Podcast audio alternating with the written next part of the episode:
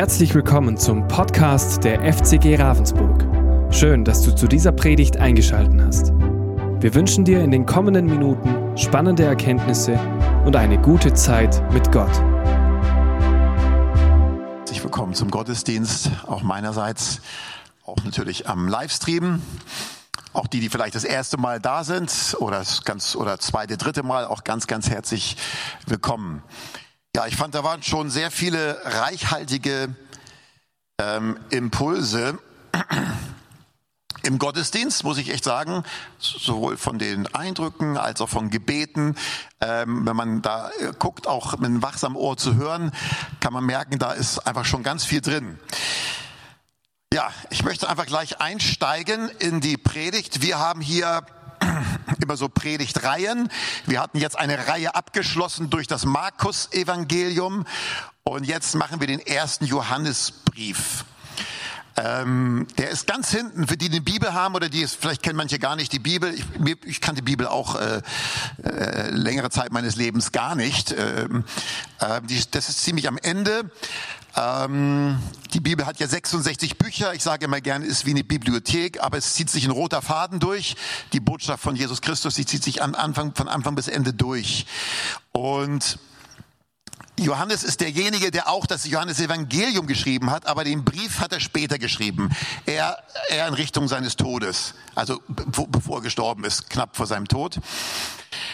Und er hat in eine gewisse Situation reingeschrieben, aber wir lesen mal jetzt die ersten vier Verse für die, die dabei haben oder mitlesen wollen, sonst hört einfach zu. 1. Johannesbrief, Kapitel 1, 1 bis 4. Da sagt Johannes, er hat immer so eine eigene Art, so ein bisschen Dinge auszusprechen, so ein bisschen philosophisch klingt es manchmal oder ja.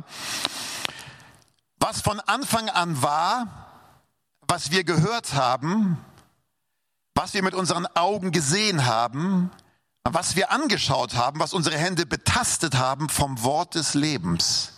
Und das Leben ist erschienen und wir haben gesehen und bezeugen und verkündigen euch das ewige Leben, das bei dem Vater war und uns erschienen ist. Was wir gesehen und gehört haben, das verkündigen wir euch, damit auch ihr Gemeinschaft mit uns habt. Und unsere Gemeinschaft ist mit dem Vater und mit seinem Sohn Jesus Christus. Und die schreiben wir euch, damit unsere Freude vollkommen sei. So bis, bis dahin.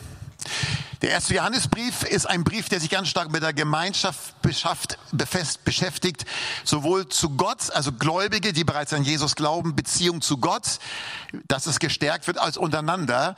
Und wir haben dieses Jahr ja auch gesagt für uns, wir möchten trotzdem der Corona-Einschränkung, soweit es geht, äh, sozusagen den Familiengeist stärken in der Gemeinde, also das Familiäre, den Familiengeist stärken. Und da passt der erste Johannesbrief auch gut rein. Und ich sage es mal gleich am Anfang schon, er ist unter anderem oder hauptsächlich sehr stark geschrieben worden. Er hat ja gesagt, die schreiben wir euch, damit wir Gemeinschaft haben. Es ist ein Brief, der zur Gemeinschaft führen soll, zu Gott und zueinander. Und das Wort Gemeinschaft ist natürlich so ein bisschen, wie soll man sagen, klingt ein bisschen öde. Also so, so ein bisschen langweilig, vielleicht, äh, so ein bisschen abgegriffen. Aber Gemeinschaft von der Bibel heißt auch Teilhaberschaft, kann man auch übersetzen. Also äh, wenn es heißt, ich möchte, dass ihr in Gemeinschaft mit Gott lebt, das heißt, dass ihr teilhabt an Gott. Teilhaberschaft, Austausch. Und der ganze Johannesbrief befasst sich sehr stark damit. Und er geht sehr stark darum, letzten Endes, ähm, dass die Teilhaberschaft an Gott unbedingt auch mit der Teilhaberschaft immer zueinander zu tun hat. Ich sag mal so, auf gut Deutsch oder ja, zu Gott sage ich das zwar nicht gern, aber ich denke mal, zum Verständnis hilft es.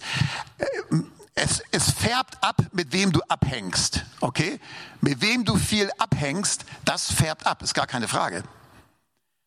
Ich weiß noch, äh, auch bei uns im Bund, im Gemeindeverbund, zu dem wir auch jetzt Gemeinde gehören, gibt es dann mal so den einen oder anderen. Bei einem weiß ich sehr stark, der hatte immer so ganz stark sich mit Reinhard Bonke, es ist ein Evangelist, der jetzt gestorben ist, der in der christlichen Szene recht bekannt war weltweit. Er hat sich immer ganz stark mit ihm identifiziert. Eigentlich wollte er so sein wie er. Das darf er ja auch, ist okay. Er hat immer so das Gefühl gehabt, ihn hat auch die, vor seiner Predigt hat er Videos von denen geschaut und so weiter. Und wenn er auf der Kanzel war, du dachtest, Rainer Bonke steht da. Ja. Hallo Leute, seid ihr noch da?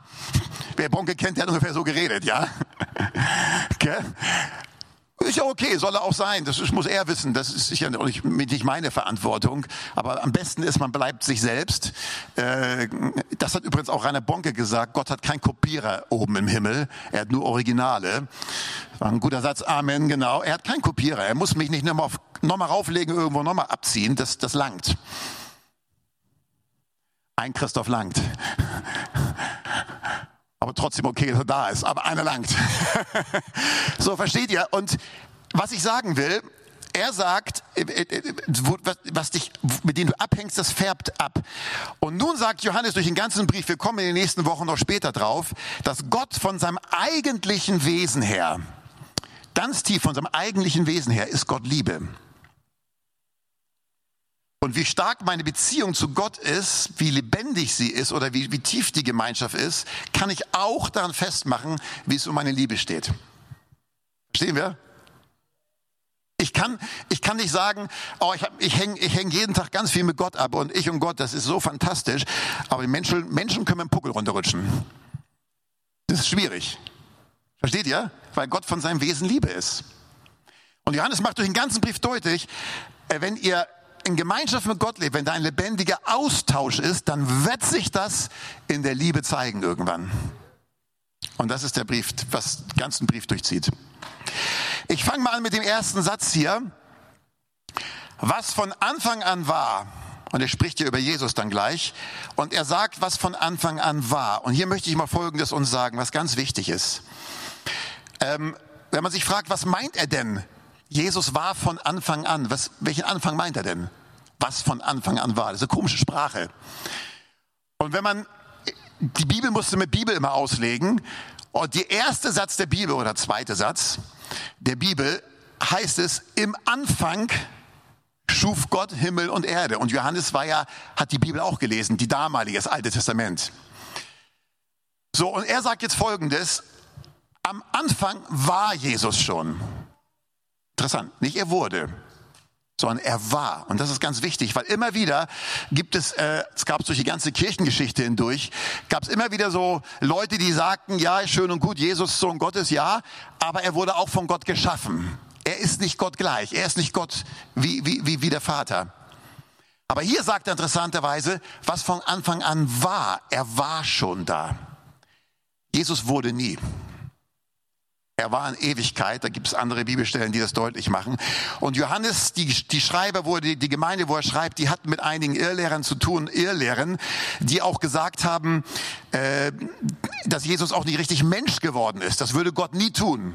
Er würde nie wirklich Mensch werden und Fleisch und Blut annehmen. Aber er schreibt im Johannesbrief, Jesus wurde Fleisch und später sagt, also ganz und gar Mensch aus der Ewigkeit und später sagt er sogar, jeder Geist, der nicht bekennt, dass Jesus ins Fleisch gekommen ist, also wirklich Mensch wurde, ist nicht aus Gott. Ja? Okay. Was von Anfang an war, was wir gehört haben, was unsere Augen gesehen haben, was wir angeschaut haben, unsere Hände betastet haben vom Wort des Lebens. Warum sagt Johannes der Apostel, wir haben es gehört, gesehen und auch betastet? Ich meine, die haben Jesus angefasst. Johannes, wer, wer die Bibel ein bisschen kennt, beim Abendmahl, das Jesus mit den Jüngern gefeiert hat, war er der, der an der Brust Jesu lag. Er hat ihn gefühlt. Und da will er auch so ein bisschen schon in diese Ehelehrer da rein, die so sagten, Jesus war nur Geistwesen, der ist nicht richtig Mensch geworden. Nein, er sagt, wir haben ihn betastet, wir haben gesehen, wir haben zusammen mit ihm gegessen. Ja. Und das ist wichtig festzuhalten. Von diesem Jesus spricht er. Auch heute, wenn man mit Menschen zum, über den Glauben vielleicht spricht, kann mal passieren, dass die auch sagen, ja, der Christus ist mir auch ganz wichtig. Ja, der Christus, dann horche ich immer schon ein bisschen auf. Muss nicht falsch sein, aber ja, der Christus ist mir wichtig. Aber weißt du, die Esoterik nämlich, die glauben auch an Christus. Und die Hinduisten reden auch von Jesus. Du musst danach fragen, welcher Christus?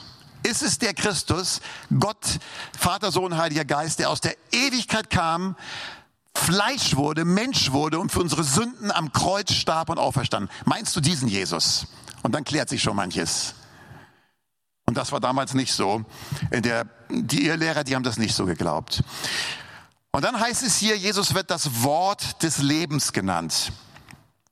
Ähm, Jesus ist das Wort Gottes, sagt einmal die Bibel. Die Johannesevangelium fängt auch so ein bisschen philosophisch an. Da sagt er über Jesus, im Anfang war das Wort und das Wort war bei Gott und das Wort war Gott. Er redet von Jesus. Wieder, im Anfang war das Wort. Jesus ist das Wort Gottes und was wir sehen, und Jesus ist das Leben, er gibt Leben. Man kann sich fragen, was heißt das, dass Jesus das Wort Gottes ist? Er ist auch Gott von Ewigkeit. Was heißt das? Jesus ist das Wort Gottes. Was, was heißt das? Und ich sag mal so, wenn jetzt ich angenommen, ich hätte jetzt die Aufgabe, und das wäre, bin ich froh, dass ich die Aufgabe nicht habe, dass man sagt, Christoph, erklär dich mal, in einer Viertelstunde sagen wir, versuch mal dich komplett zu beschreiben, wer du bist äh, was dich ausmacht, deine Eigenarten. Bitte beschreib uns das mal. Wer bist du? Das ist ganz schwierig. Es ist ganz schwierig, sich selbst zu beschreiben. Sich selbst, du musst dich A richtig wahrnehmen.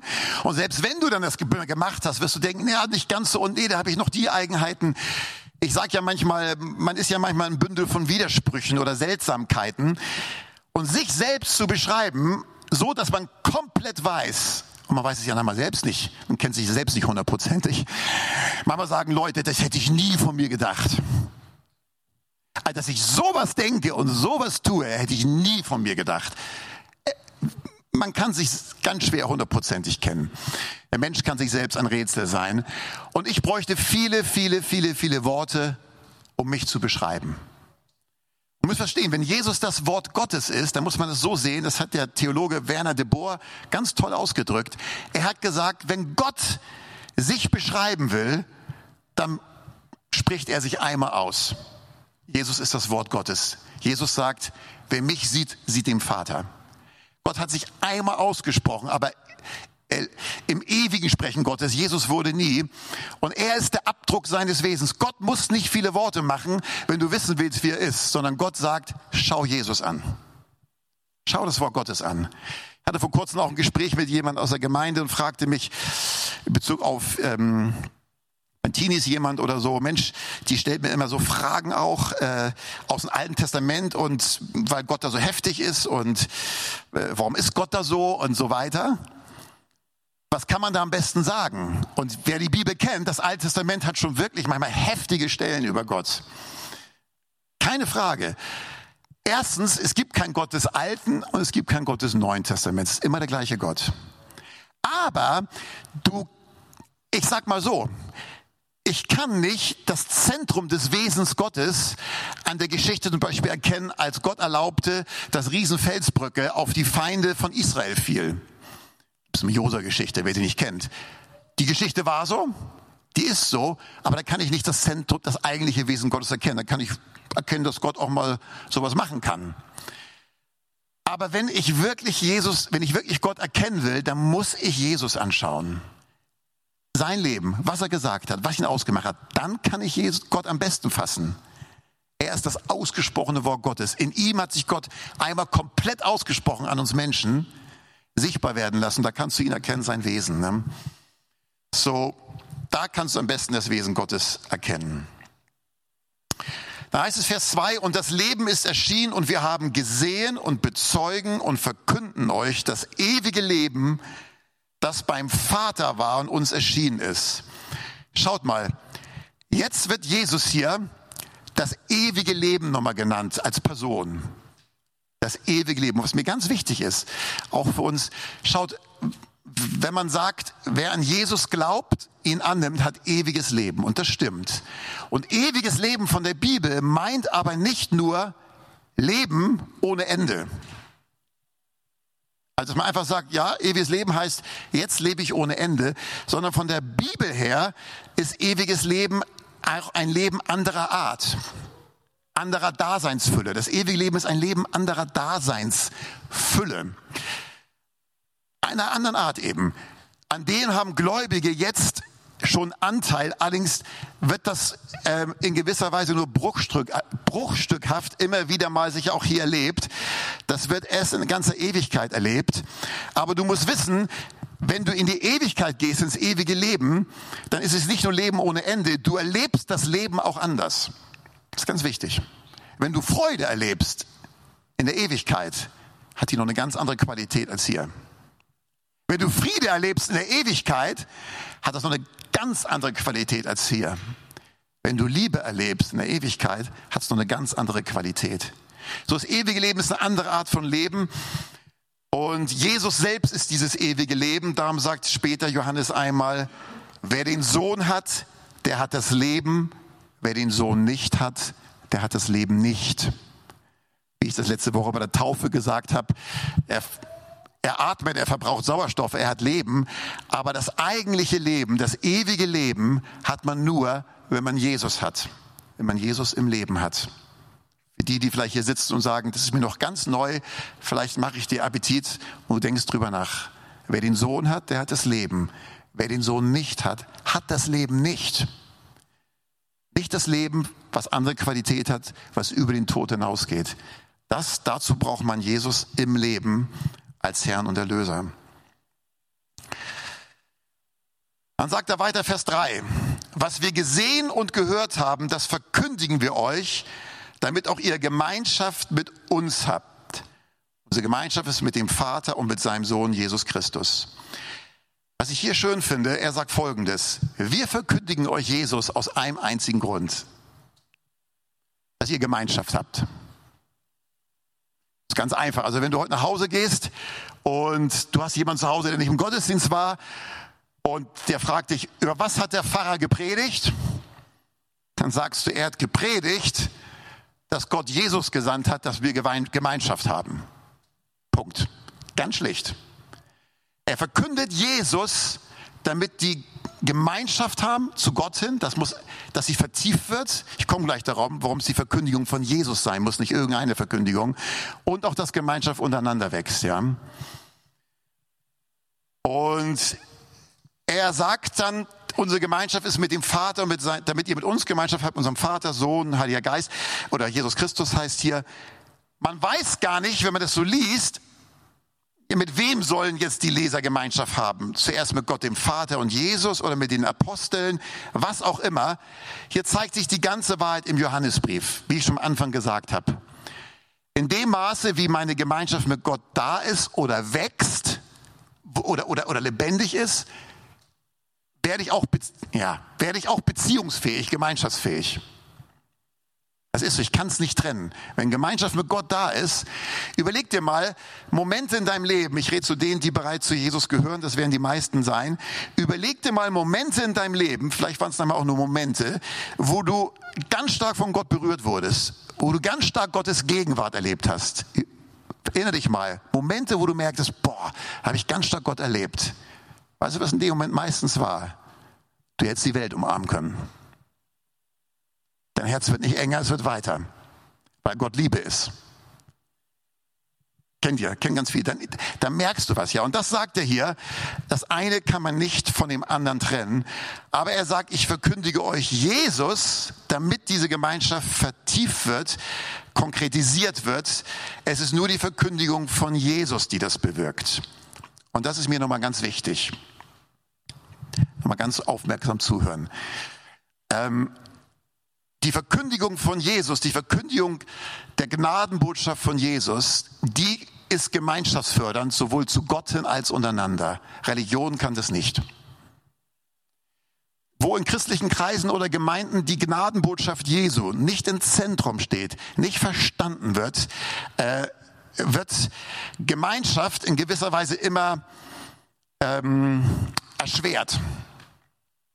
Schaut, alle Religionen ob äh, Islam, ob Hinduismus, Buddhismus, auch Judentum, betonen alle, wenn du bei Gott Anerkennung willst, wenn du bei Gott landen willst, wenn du von Gott angenommen sein willst, dann musst du dies oder jenes tun und machen und so weiter und schaffen. Und wenn du das tust, dann wirst du bei Gott angenommen. Das ist die Botschaft von allen Religionen. Botschaft des Evangeliums ist, weil Jesus für meine Schuld am Kreuz komplett bezahlt hat. Es ist vollbracht heißt, es ist in Fülle bezahlt, als er am Kreuz war, weil er für meine Schuld komplett bezahlt hat, aber auch nicht eine ausgelassen hat, auch nicht eine Sünde. Ich das für mich im Wissen, ich brauche seine Gnade, ich bin ein Sünder, Vergebung, glaubend annehme, dann bin ich komplett bei Gott angenommen in alle Ewigkeit, trotz mancher Schwächen und Brüche, die ich noch erlebe das Fundament, auf dem ich stehe. Wenn das nicht so geglaubt wird, ich bin lang genug in christlichen Kreisen, ich darf, kann das sagen, ich bin 39 Jahre gläubig, dass manchmal unter Christen so ist, ja gut, am Anfang ist klar, äh, da ist es allein Jesus und sein Opfer, was sich vor Gott bestehen lässt. Danach ist mit Gnade nicht mehr so gut. Wenn du dann versagst, dann fällst du schnell unten durch.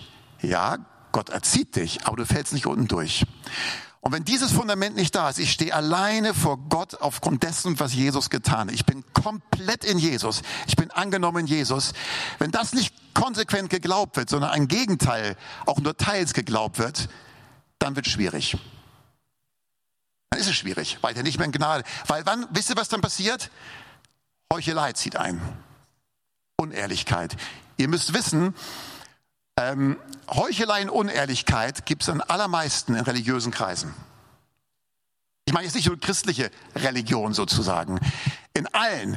Das, forsch mal nach oder schau die Pharisäer an, wo das war in der Bibel, aber auch sonst guck alle Religionen an. Äh, da, wo die Annahme von Gott nicht allein auf Gnade beruht, sondern auf was anderen, wirst du sehen, wird Heuchelei zunehmen. Es ist so.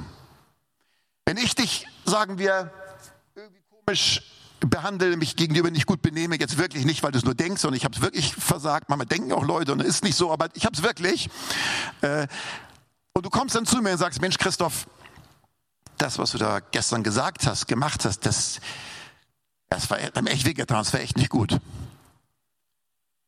Wenn ich jetzt um meine Anerkennung kämpfen muss, wenn ich jetzt darum kämpfen muss, äh, auch, auch noch indirekt vielleicht noch von Gott, dass ich ja noch präsentabel dastehe, dann werde ich unehrlich und heucheln.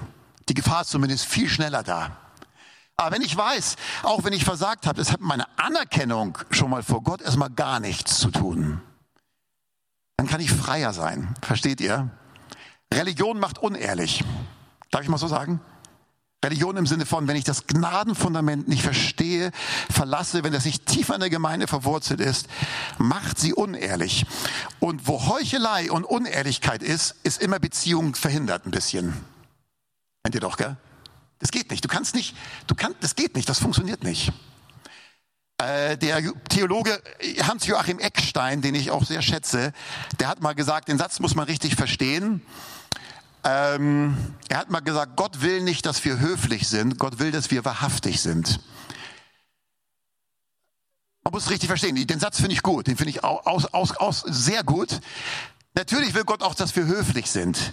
Und es heißt auch nicht Wahrhaftigkeit, dass ich alle Launen einfach so auslebe. Es gibt auch, dass ich, ich kann auch lernen, über Launen zu siegen. Aber ich weiß, was er meinte damit. Bloß ich kann doch nur wahrhaftig sein, wenn, wenn ich auf dem Gnadenfundament stehe und wenn wir es auch untereinander tun. Ich habe das in Linda öfter so gemacht. Ich glaube, ich habe es einmal hier erzählt. Das kommt wirklich mit dem Alter. Na, weißt du nicht genau, ob du es schon mal erzählt hast. Das muss ich echt sagen. Das ist ganz schlimm irgendwie. Ich weiß gar nicht, wie es ist, wenn ich 95 bin. Äh, was dann ist. Äh, ja, oder, ne, oder Daniel oder 96 oder so. Ne? Da muss man ja gucken, was dann noch los ist. Ich hab's, war mal, wenn in Lindau wenn es mal, es gab zwei, drei Mal, es war ja nicht oft, da wo ich vorher Pastor war, wenn dann so zwei Parteien waren und dann, die, es ging gar nicht mehr, die konnten zwei Ehepaare oder so, die miteinander, nicht untereinander das Ehepaar, miteinander, kein, die ging irgendwie nicht, die konnten gar nicht mehr zusammenkommen. Ähm, und dann hat man gesagt, ist, hier versuchen wir nochmal ein Schlichtungsgespräch und ich war der Schlichter. Man muss sich gut überlegen, ob man schlichter ist. Muss man sich führen lassen. Und ich habe dann gerne gesagt am Anfang vor so einem Gespräch, hört mal zu. Entscheidend ist, wenn eine Chance ist, dass hier nochmal jetzt was gerettet wird, dass wir ganz ehrlich miteinander sind. Und wisst ihr was? Und keiner muss die Angst haben, sage ich, habe ich dann gesagt, in diesem Gespräch das Gesicht zu verlieren. Das Gesicht haben wir schon alle am Kreuz verloren, habe ich Ihnen gesagt. Das Gesicht hast du schon am Kreuz verloren im Sinne, da starb Jesus nicht für deine Entschuldigung, sondern für deine Sünden. Jesus hing für uns alle am Kreuz, weil wir Sünder sind. So, habe ich gesagt. Und von daher, dein Gesicht, du musst nicht dein Gesicht wahren. Ich weiß schon, du bist ein Sünder. Auch wenn ich, ich weiß es schon. Ich bin nicht überrascht, ich weiß es schon, stell es dir vor. Und aber wenn dann das Gnadenbewusstsein nicht da ist, aber ich bin es aber dennoch auf der anderen Seite total gerecht gesprochen durch Gott, äh, geheiligt, angenommen, das ist meine Stellung, die ich dennoch habe. Wenn das nicht da ist, wird Gemeinschaft erschwert. Ist es so, oder? Auch wenn dieses Bewusstsein der Gnade Gottes nicht da ist, dann wächst auch Perfektionismus. Dann wächst je nach Persönlichkeitstyp Selbstverdammung, Selbstverurteilung, Selbstsabotage. Sind alles keine Dinge, die Beziehungen helfen zu vertiefen. Von daher, er sagt, ich verkündige euch Jesus, damit wir Gemeinschaft haben. Auf diesem Fundament der Gnade Gottes, Jesus, wir haben alle Jesus vor Augen, kann Gemeinschaft stattfinden. Ähm, Austausch, Teilhaberschaft und das ist super. Das ist wirklich gut. Aber muss man immer wieder betonen, Christentum, der christliche Glaube ist keine Religion, sondern Jesus ist eine Person. Und er befreit mich, befähigt zu werden, befreit zu werden zur Liebe sozusagen. Kann man das sagen? Der letzte Satz. Und dies schreiben wir euch, damit unsere Freude vollkommen sei. Manche Bibelübersetzungen sagen eure, aber es ist tatsächlich besser die Übersetzung unsere Freude. Der Apostel Johannes sagt Folgendes. Also wenn bei euch sich in der Gemeinde die Beziehung zu Gott weiter vertieft und das auch was dann mit der Beziehung untereinander macht, damit macht er unsere Freude vollkommen. Das ist das, was er vor Augen hat. Das ist das, was zählt. Das ist seine größte Freude. Erst im dritten Johannesbrief sagt er, es gibt drei Briefe, äh, Vers 4 sagt er, ich habe keine größere Freude, da, da, da potenziert er es nochmal. Ich habe keine größere Freude, als wenn meine Kinder, er meint die Gläubigen, in der Wahrheit leben. Und hier spricht er auch über die Liebe untereinander. Seine größte Freude ist, wenn das gelebt wird. Mehr als, ob die in der Stadt bekannt sind, ob sie tolles Gebäude haben, ob, ob was weiß ich. Die größte Freude ist, wenn die Liebe Gottes sich mehr mehr ausbreitet in der Gemeinde. Seine allergrößte Freude. Und das ist zugleich übrigens auch die Freude Gottes. Er freut sich so und damit spiegelt er die Freude Gottes wieder. Und diese Reise gehen wir jetzt durch den Johannesbrief durch in den nächsten Wochen, wo das einfach mehr und mehr vertieft wird. Was heißt Beziehung zu Gott? Gemeinschaft, wie kann ich das leben? Wie färbt das ab? Was macht das mit meinem Leben? Was macht das mit einer Gemeinde? Da wollen wir tief hineinsteigen. Ähm, und da freue ich mich drauf. Und wir haben das Wort heute schon gehabt mit Klarheit, fand ich sehr gut, Daniel, diesen Gedanken von Klarheit. Und ich denke auch die Botschaft heute ist so klar machen. Die Bibel ist so klar schaffen. Das gefällt mir an der Bibel. Es kommt so eine Klarheit rein. Aber nicht nur Klarheit, sondern auch Gnade. Die Bibel sagt, das Gesetz wurde durch Mose. Aber die Gnade und die Wahrheit, beides, ist durch Jesus gekommen. Amen. Sagst du mal schön, so schön Amen, Maria, genau. Können wir nochmal aufstehen miteinander? Ich möchte uns segnen, für uns beten, uns beten.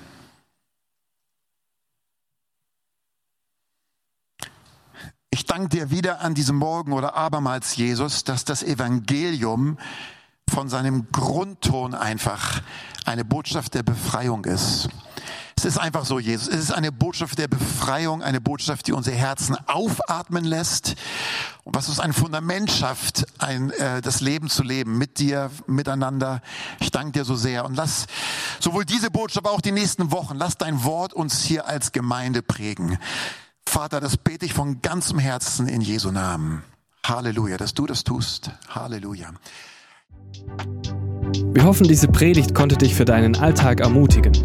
Wenn du Fragen hast, kannst du gerne eine E-Mail schreiben an info@fcg-rv.de oder besuche unsere Homepage auf www.fcg-rv.de. In diesem Sinne wünschen wir dir eine gesegnete Woche und bis bald.